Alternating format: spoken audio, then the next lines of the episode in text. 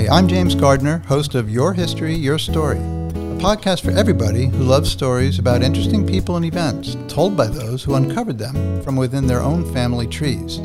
This, we hope, will inspire you to discover and celebrate your history and your story. Dwight David Eisenhower was born in Denison, Texas on October the fourteenth, eighteen ninety, the third of seven sons of David and Ida Eisenhower. Not long after Dwight's birth, the family moved to Abilene, Kansas, where he grew up. Dwight later attended West Point Military Academy, graduating in nineteen fifteen, and soon after met Mamie Doud, who would become the love of his life. The two would be married for over fifty years. Eisenhower rose to fame during World War Two as the Supreme Commander of the Allied Expeditionary Forces in Europe, leading the successful D-Day invasion that played a significant role in the defeat of Nazi Germany. In nineteen fifty-two, he was elected the thirty-fourth President of the United States. Eisenhower's presidency focused on improving the nation's infrastructure and was also marked by efforts to contain the spread of communism during the Cold War, while maintaining peace and stability on the international stage.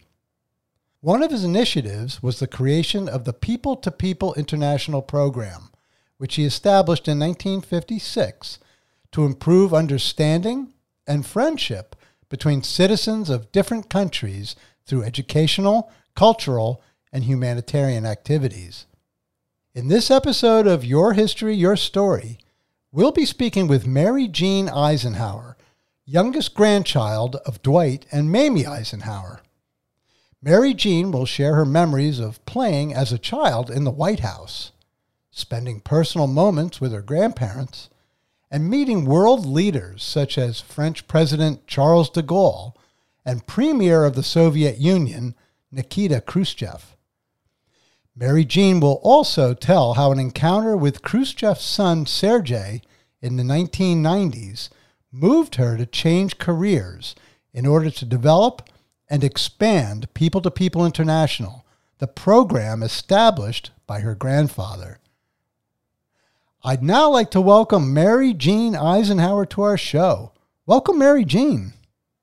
Thank you. It's so great to be here. Well, I've been waiting quite a while to actually speak to you because I know you're very busy. You've been up to a lot of things, and I am so thankful because President Eisenhower, your grandfather, thirty-fourth President of the United States. I was born during his second term in office, and I don't remember him being in office, but I remember when he died back in nineteen sixty-nine, and I had been studying presidents a lot back then. I read all about them, and I knew he was sick, and I saw him on the news, and then I remember hearing that he died, and I remember that I cried. Oh. Other than J F K, which I have a very faint recollections of his assassination, he's the first president I remember actually feeling a, an emotion towards passing away. So thank you for being with us. And I'd like to start by asking you, what are some of your earliest recollections of your grandfather? We're going to talk about your grandmother too. I'm not forgetting about Mamie, believe me, but what are some of your earliest recollections of your grandfather? Well, we're, we're going way back, because I was six when he left office. So, but I, I remember that probably better than I, what I had for breakfast this morning. So I think there were several, you know, it's, it's hard to um, kind of pick and choose because there's several kind of fun, fun memories. And there's some very sentimental ones as well. I might say I was in school and we had property that abutted Granddad's farm. And so we saw each other every day after, especially after he got out of office. So I was in school one day and the kids started telling me things about my grandfather that I didn't think were true. You know, I, I didn't see how it was possible. Mm. So that was back in the day when you could walk home from school without your parents getting arrested, you know. So I, I, I walked to his house instead of my house. And he was always in the nap room at, at that particular time of day. He used to love to read Westerns.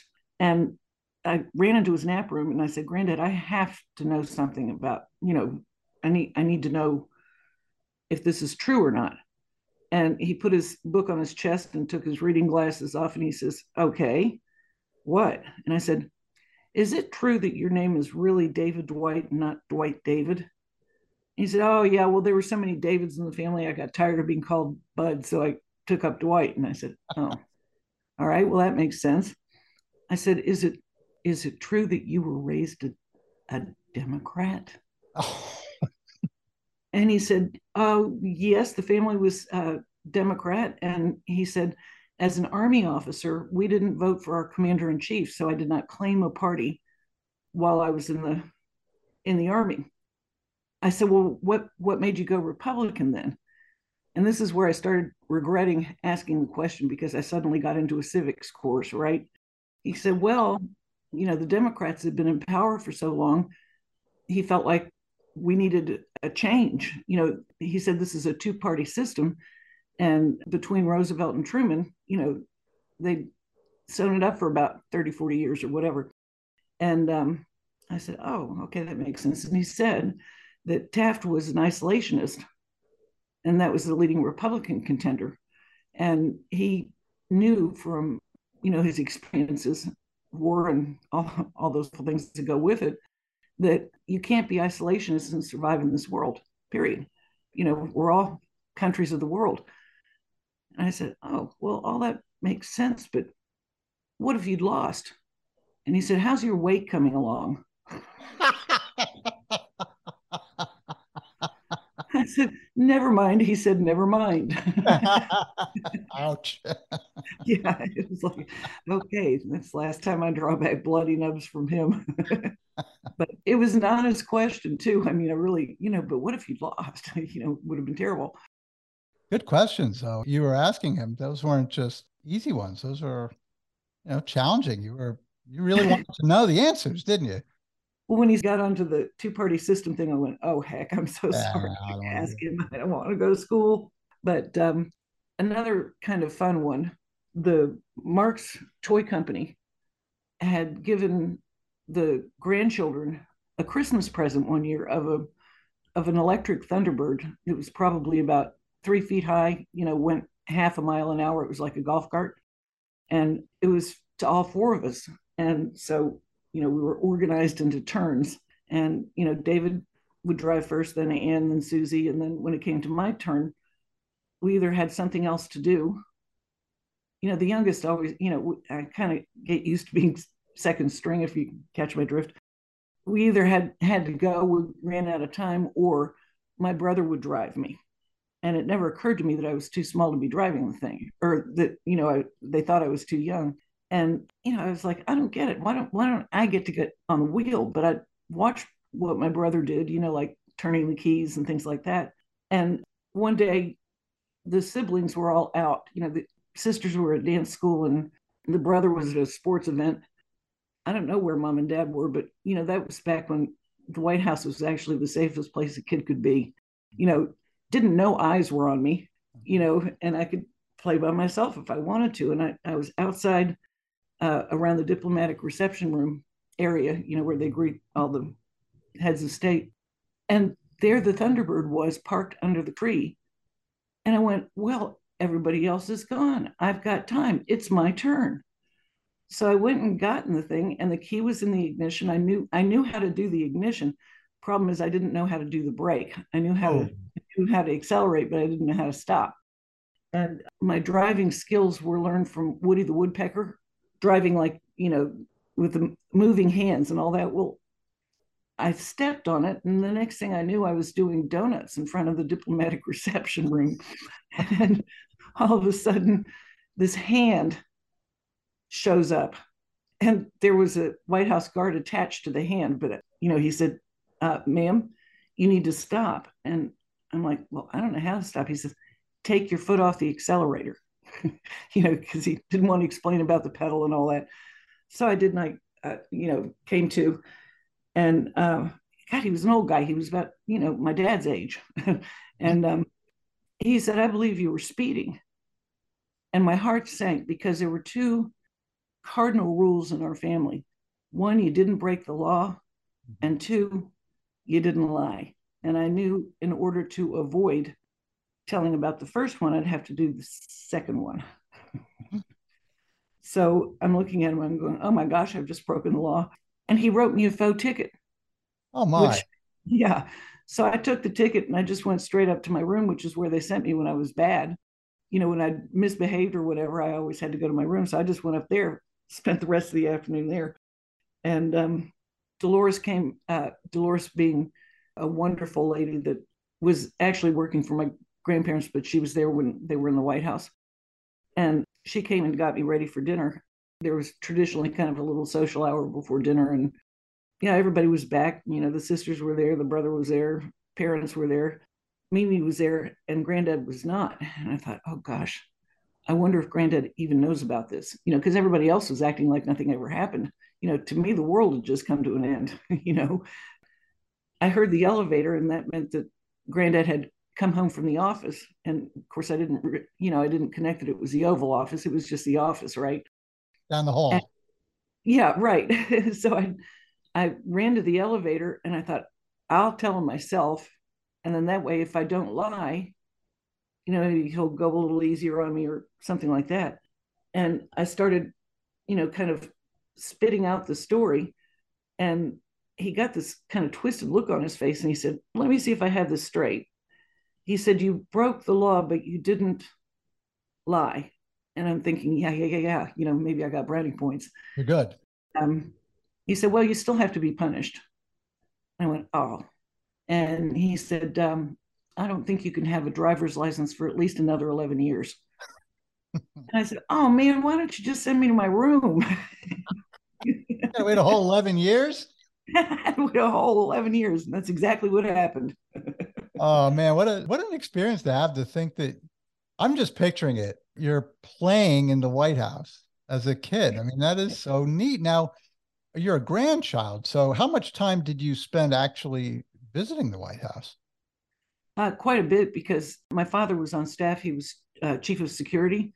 So we would go and we would stay uh, weeks at a time, you know, and come home for a week or two or something and then go back. So I split my time between Gettysburg and, and Washington. When I was born, I was actually supposed to be born in the White House. They had a room all fixed up for me and everything else, but I was early. So I ended up at Walter Reed. Um, my mom and I did. And I was born in the same room Granddad would die in fourteen years later. Oh, I, I was just going to say, isn't that the hospital where your grandfather passed away in? But the same room? Same room. Yep.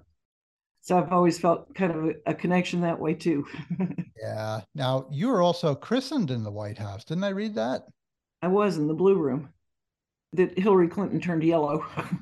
Really, that is such a neat thing to think about. Now, when you were visiting the White House, where was your home? Where, did, where was your actual home at that time? Gettysburg, Pennsylvania. It was in Gettysburg, and your, your yeah. grandfather had a farm there as well, so it was adjoining yeah. property? Yes, it was.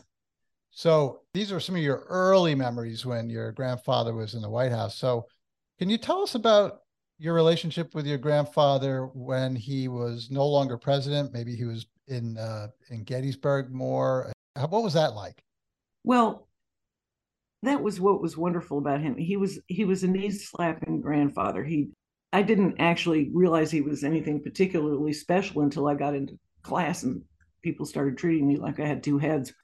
But he was very sensitive. You, you'd think, you know, for somebody who had all the responsibility he did, he might have screened his own heart, mm. but he didn't. He was very, he was very tender. And I had, um, I was one of the two percent that contracted polio from the vaccine. Oh. Well, I'm very lucky because, you know, obviously I'm all in one piece. But what happened was I, I was unable to go out uh, while I was at home for a while. It was called an unidentified virus. They wouldn't name it polio until I was like much older.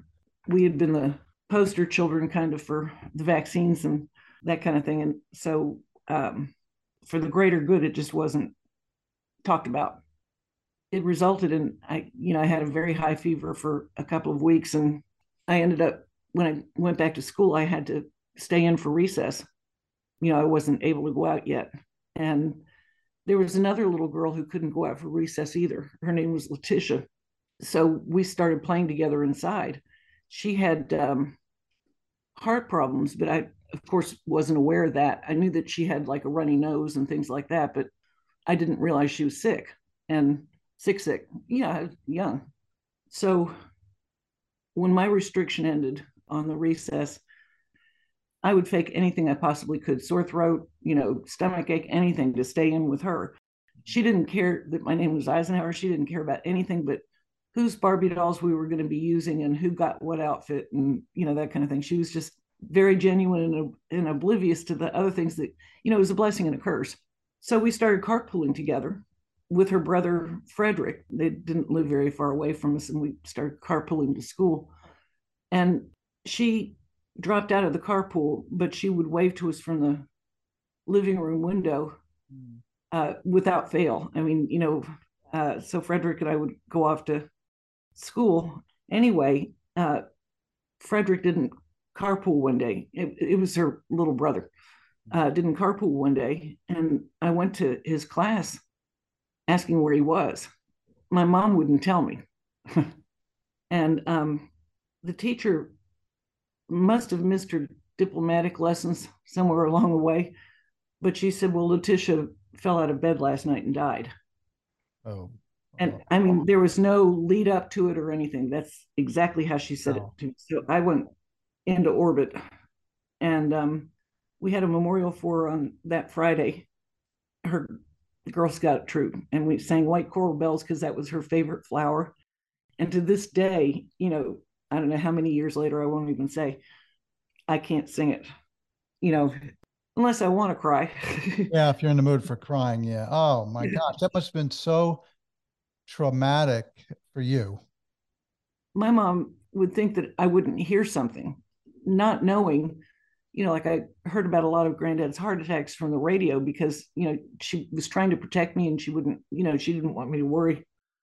Anyway, so we're, uh, I was at the farm that Sunday, and granddad was sitting in his favorite rocker watching Green Acres. And I was on a love seat on the porch, you know, which was where that was a family flop spot. And um, I was just staring out of the plate glass window and just staring. I was like, bleh. And he actually turned off Green Acres, which is, I mean, it was really his favorite show. He got such a kick out of it. And he came over and sat down beside me on the sofa. Excuse me, I get a little emotional when I think about it. And, you know, everybody knew what happened. And he put his arm around me and he said, you know, he paraphrased a poem, and I forget the name of the poem, but he said, you know, she has not gone away. She lives within you. She lives within those fields that you play in. She's all around you. And I just put my head on his chest, and I have never felt so loved and so secure as when I heard his heartbeat. Oh. And um, that's one I'll take to my grave with me. What a beautiful memory when you think of, I mean, he was President of the United States. Before that, he was the Supreme Allied Commander of the Allied Forces in Europe. I mean, and you had that moment, and he interrupted Green Acres to boot. Yeah. He had two uh, pigs named Arnold. Oh, of course. I love that, that show. Uh, Arnold Ziffel. But he focused in on you. He saw you were hurting. And, and that is, it's a, it's hard. How old were you at this time? Do you? I was seven. Seven, yeah. So that was hard to digest all that and to feel his love. And And uh, to hear his heartbeat. And you mentioned before that about him having a number of heart attacks. Uh, he had several, right, Mary Jean? He had, well, here's the weird part of the story. He had six massive heart attacks that he survived. The seventh one, it just stopped and they didn't revive him.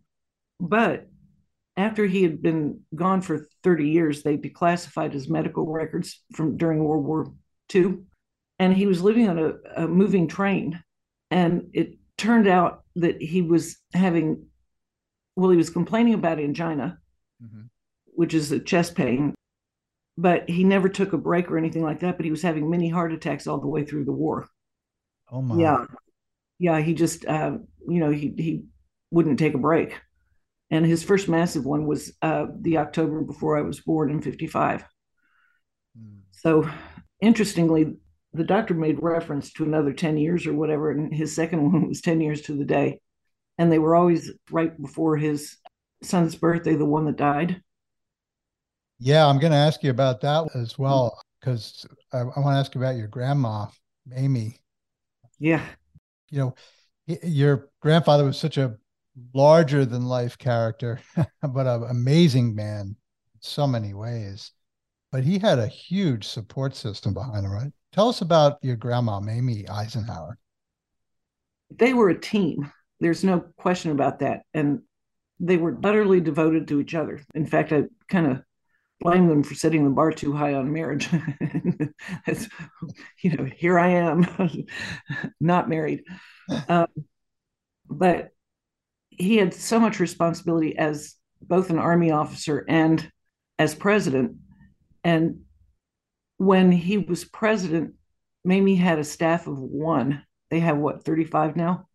Mm. And she did all the event planning. She literally ran the White House. And interestingly, that one employee that she had, Granddad paid for out of his own pocket. Really? She, yeah. Of course, yeah. Times have changed. uh, and when we would stay at the uh, White House, he, he would pay hotel rates for us. The only one he didn't for were me and him. So, I mean, you know, now now they use the rooms to fundraise, you know, it's, so it's like a whole different, whole different mindset. But anyway, during the liberated times, you know, when they were trying to pass E R A and that kind of stuff, my grandmother said, well, you know, I don't, I don't really find it that necessary because I've always had all the career I ever needed in Ike. And I thought, oh, how, you know, June Cleaver of you, you know, let's clean the oven and our pearls. Okay. But then I thought about it and the massive amount of work that she was doing at the White, she was a diplomat. She was a hostess. She planned all the events. She picked the flowers. She, you know, did all this different stuff. And she took care of my grandfather. He confided in her. And, you know, they were a real team. And I thought, no, she'd be making six figures, you know, now. So she did have all the career she needed in Ike, but she didn't have to have, she didn't have to have the front seat. She did a lot of work virtually undercover. She was very involved in the American Heart Foundation, not only because of my grandfather's heart, but because of her own. She had rheumatic fever when she was young. And so she had a rheumatic heart and she took amazing care of herself. And people would comment because when she did her correspondence, she answered every letter that came to her attention. Um, you know, I think some were screened for the hate mail and things like that. And she would work from bed. She had all these beautiful bed jackets and matching ribbons in her hair and everything. She was always very prim and proper about it, but she would work from bed in the morning. She wouldn't get it, get out until almost lunchtime. And um, people were commenting about it. One thing she told me, and I saw it for real, she said, etiquette is not something that, you know, it's not done to be snarky or snobby or anything like that. The idea is that somebody walks away feeling better when they leave you than when you came up to them. Yes. So she was very private about her health and uh, that kind of thing. And her comment to the people that would ask her were, you know, well, she pretended like she was just pampered. She would say, every lady ought to be able to stay in uh, bed until noon and all day, once a month at least. Oh, that is, that is so cool. So when your grandparents met, your grandfather was a young army officer at the time. How did they meet?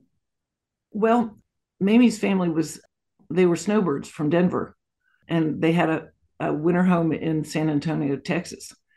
And Granddad was stationed at Fort Sam Houston.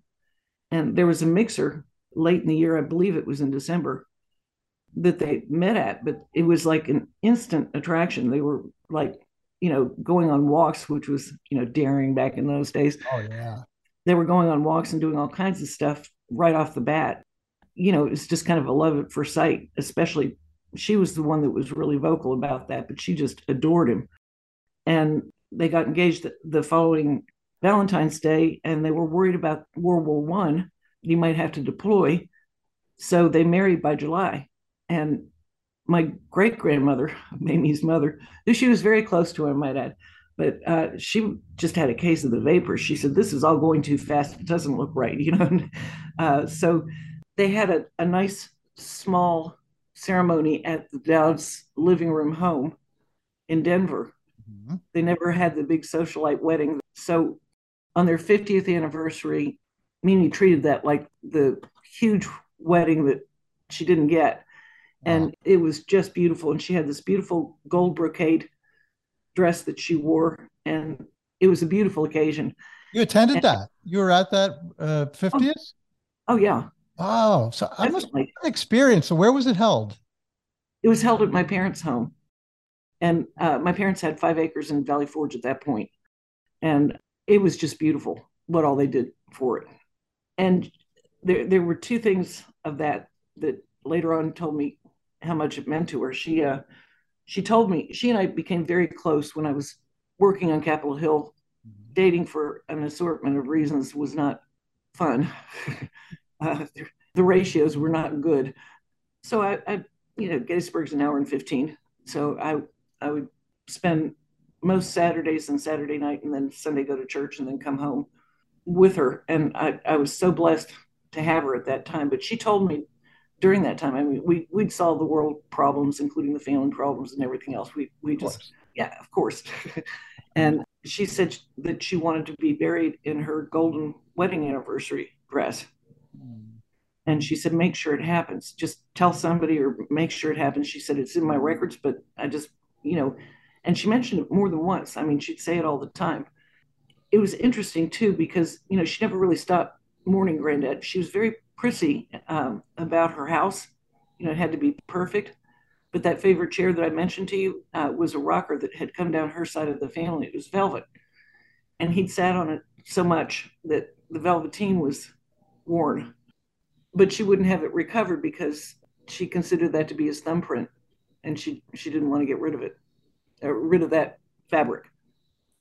Oh, that's, that's beautiful. And uh, how many years did Mamie outlive Ike? Well, he died in sixty-nine and she died in seventy-nine. But um, she was a little bit later on in the year than him. Mm-hmm. So I'd say, you know, ten and a half, eleven years. But, you know, what was interesting, she had a stroke again near her son's birthday, uh, my father's brother, and it sent her to Walter Reed.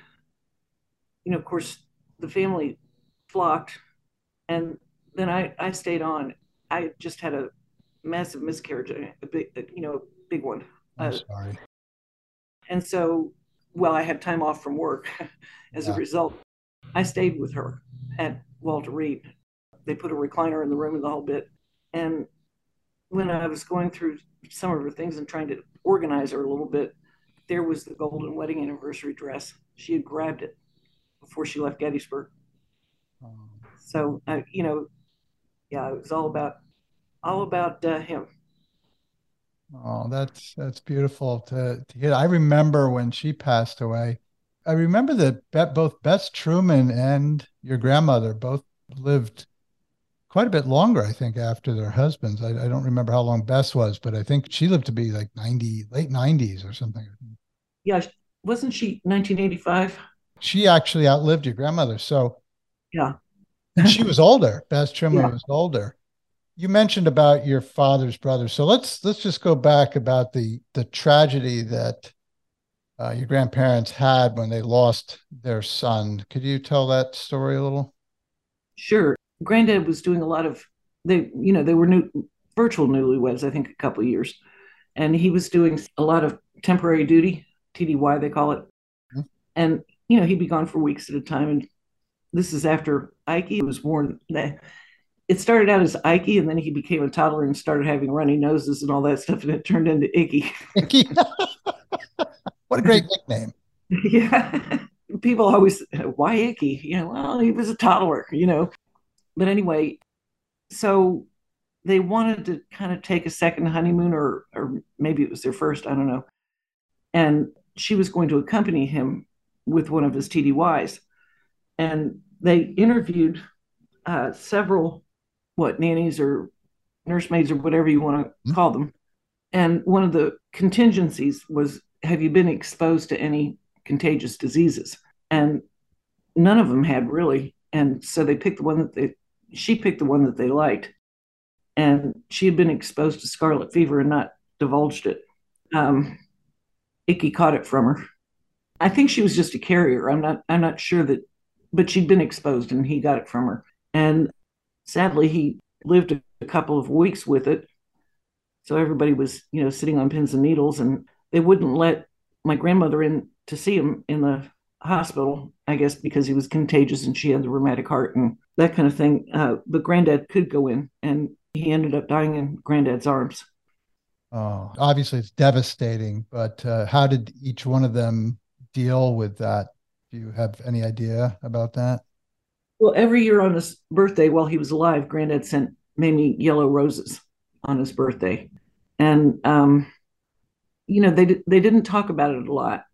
But one time the, the press asked him, you know, he was doing an interview of some kind, or, and they said, of all the experiences you've had, what would you consider to be the most complex or difficult? And you'd think with World War Two and the presidency and uh, D-Day. Growing, and growing up dirt poor in Abilene, Kansas, and, you know, all kinds of, uh, shall we say, run-ins in his life. But without skipping a beat, he said, the loss of my son, things are never the same. Of course. And he and my father actually ended up extremely close, probably in part as a result of that. I mean, when Daddy graduated West Point on D-Day, and he looked so much like my grandfather, if he wanted an independent career choice, he probably should have made a different one than that. But uh, anyway, when Daddy graduated, they traditionally get a, a month's leave before they have to report for duty after graduation. And Daddy was called to the commandant's office, and he was told what his father was doing that day. And he got sent straight over to England to be with his father as his aide. So he never really got his break.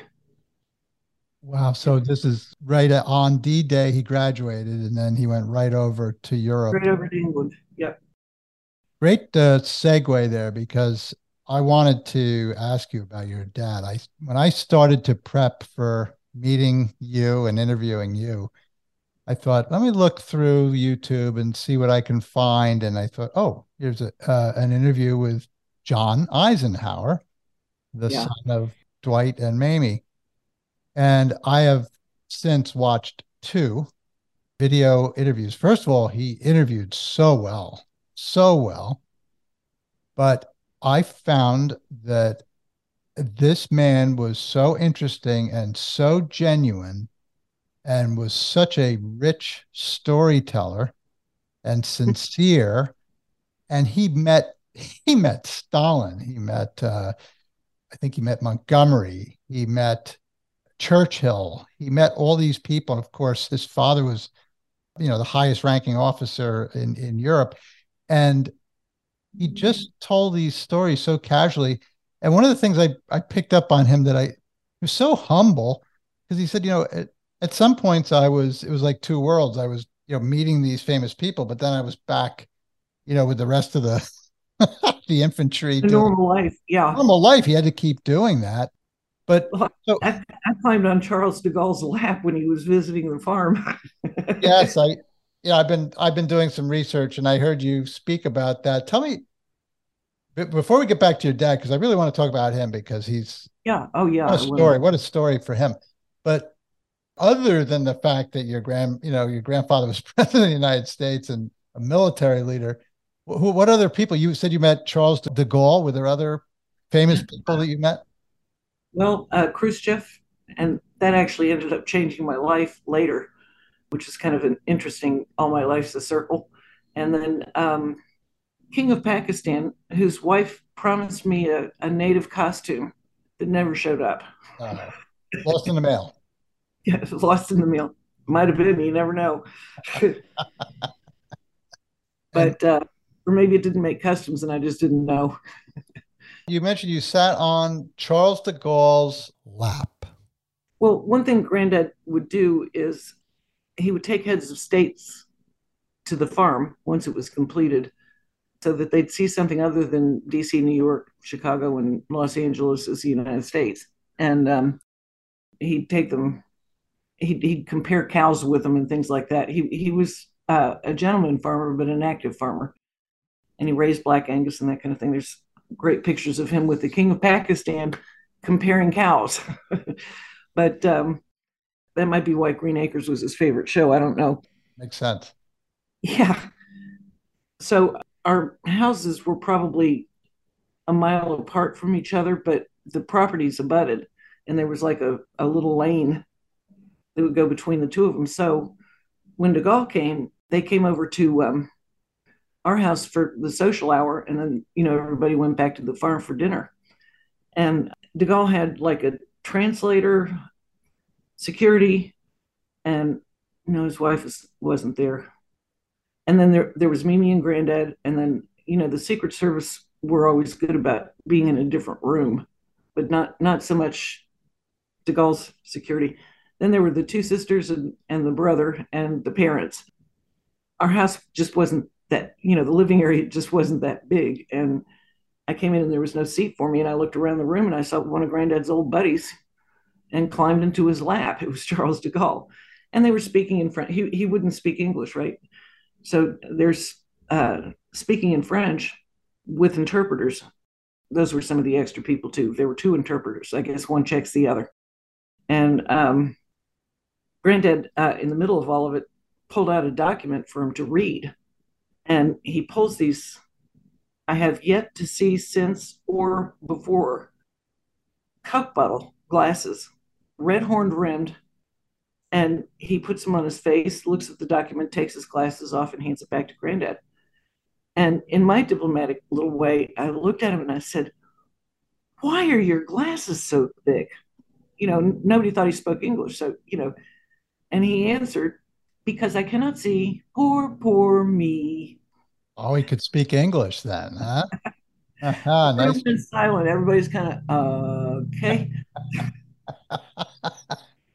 And you mentioned Khrushchev. You actually met him. I did. So when Khrushchev came to the United States, it was the same, it was the infamous year of the the, the U N where he pounded his shoe on the podium oh.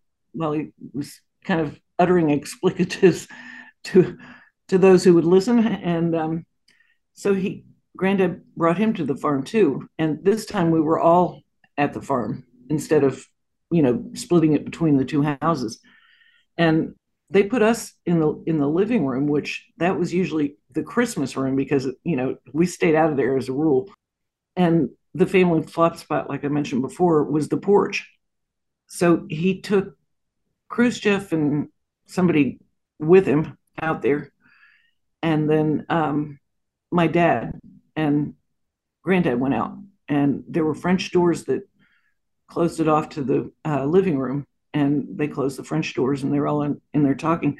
Khrushchev, meanwhile, had, had brought us some gifts. He he brought my brother a, a Kennedy coloring book, which we all kind of went, er, who's John Kennedy? You know, at that point, we didn't know who he was. And then um, he gave the girls nest dolls, you know, the Russian nest dolls that they have. I still have mine. And he also gave us four Soviet lapel pins, which we immediately put on. And, you know, we were enjoying playing with all of them. And all of a sudden, Granddad, and of course, I'd never seen Granddad mad. I was the baby. Uh, I was little. And, you know, he was, I've already described that one gentle side to him. Uh-huh. Uh, I'd never really seen him angry because I didn't go to the office with him, right? Yeah, that's right. Down the hall, right? So Granddad blew through the French doors and he collected all the stuff. He didn't notice the lapel pins, I don't think, but he collected all the stuff and he kind of shoved it at Khrushchev. And it was scary. I, I mean, as far as he said something on the porch that really bothered my grandfather, obviously. And um, anyway, so we were on our way back to the other house. My mom and dad were talking about what was said on the porch. And I've always been fairly sensitive to saying what it was because, you know, it might be embarrassing to a Soviet person, mm-hmm. you know, or Russian or whatever. And uh, out of the corner of her eye, my mother saw the lapel pin on me, and she sticks her hand out and collected all the lapel pins and threw them into the cow pasture. So if there's ever an archaeological dig in Gettysburg, Pennsylvania, those lapel pins, that's where they came from. That'd be tough to interpret that history when they dig that up, right? What was this about? Yeah, right. um, but anyway, so I just remember being terribly frightened of him, you know, because he made my grandfather mad. And then, of course, you know, hearing what he actually said, I mean, I, I guess they were so, the parents were shook up too, and they, they weren't protecting us at that point. So if you fast forward to nineteen ninety-six, People-to-People International was having, I was married uh, to Ralph, and we worked together at an engineering firm. He was the engineer, I was the administrator. And um, People-to-People contacted me and asked me if I would be willing to speak at their worldwide conference mm-hmm. in Newport, California. And, you know, of course, it's an international organization, and there, there's a theme every year. And that year, the Russians were beginning to travel the U S a lot. So there were like fifty, you know, they said they wanted to hear about the heart and soul of people to people. And I thought, well, that means they want granddad stories. And I remember when Daddy and Granddad were working to put people to people into the private sector from the government. And I remembered how passionate Granddad was about that. And, you know, so it, it all seemed like it was fine. And I said, I'd be glad to. And the night before I was supposed to speak, one of the trustees grabbed me by the arm and said, Mary Jean, there's somebody here you have to meet. And I saw him from a distance, and he looked just like his father. It was Sergei Khrushchev. Oh. My heart went down to my feet. And, you know, people to people is all about understanding, right? Mm-hmm. So, you know, my, my heart went down to my feet. And if I wasn't taught anything, I was taught to be polite. So I did extend my hand to him. And all I could think of, what was this organization that my grandfather founded and was cherished doing, putting me, you know, on the podium with this guy? Right. And um, when I shook his hand, he pulled me close to him and he said, my dear, I hope you're not as uncomfortable as I am. And I thought, I didn't know what it meant, but it tickled me. So I, I laughed. And then we started talking, and we were telling corny jokes on both sides, you know, Russian ones and U S ones. And I had a blast. Uh, about forty-five minutes later, I walked away and thumped my forehead and said, that's why people to people put us together. And I was so smitten and bitten by the bug that I went home to Ralph and resigned and dedicated my life to people to people. It ended up in twenty-five years of full-time people to people. Tremendous. And I was going to mention that. I was going to ask you about that, but you've told a great story about how it came about. What a what a wonderful humanitarian, unifying cause uh, people to people has been throughout the years. And thank you oh. for your service in that. Oh, it was my life. You know, I, uh, Ralph and I divorced. That's not why, but I guess I, ma- I married I married the organization, basically. And the thing that just blew me away was the son of my grandfather's biggest adversary, you know, changed my life forever, just that one meeting. So you fast forward again to, um, I guess it was two thousand, I think seventeen.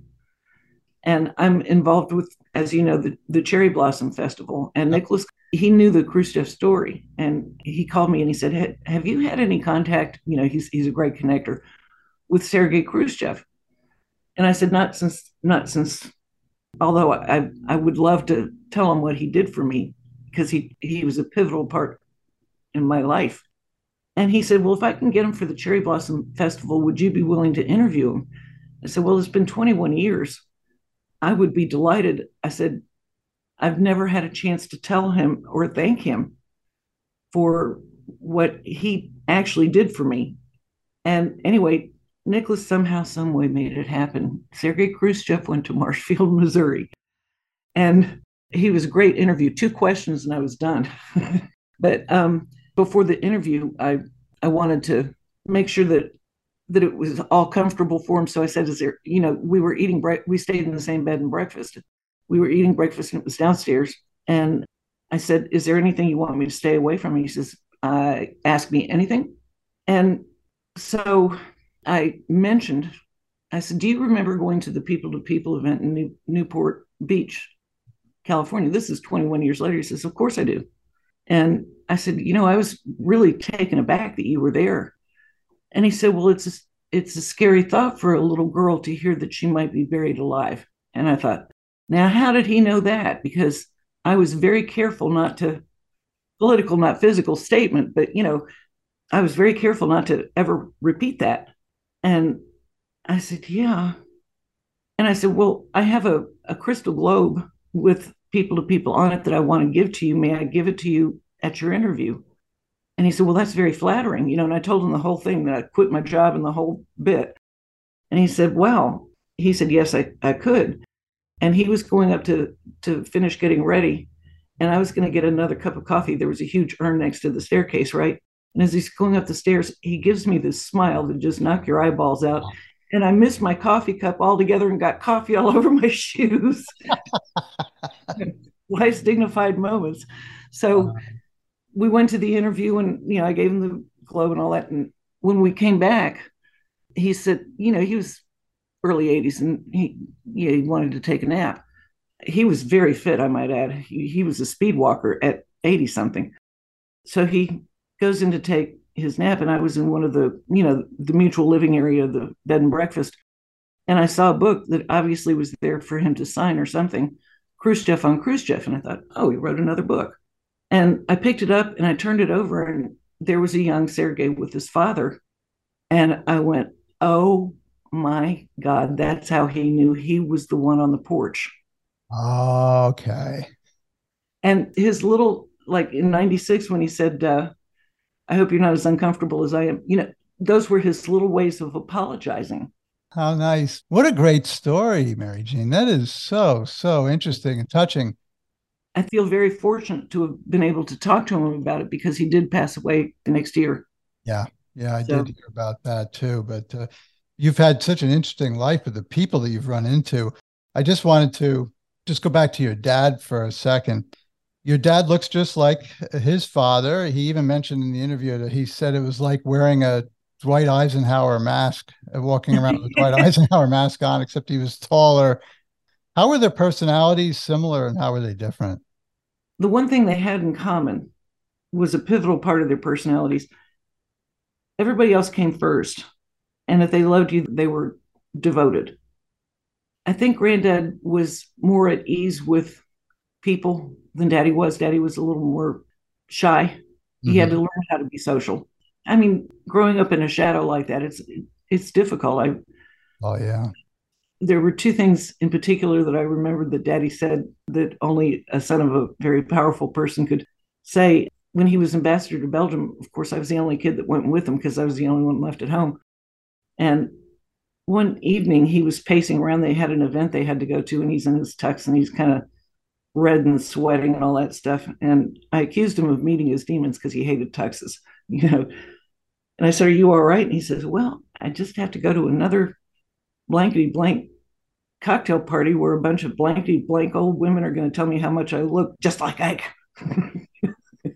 And I said, okay, I get it.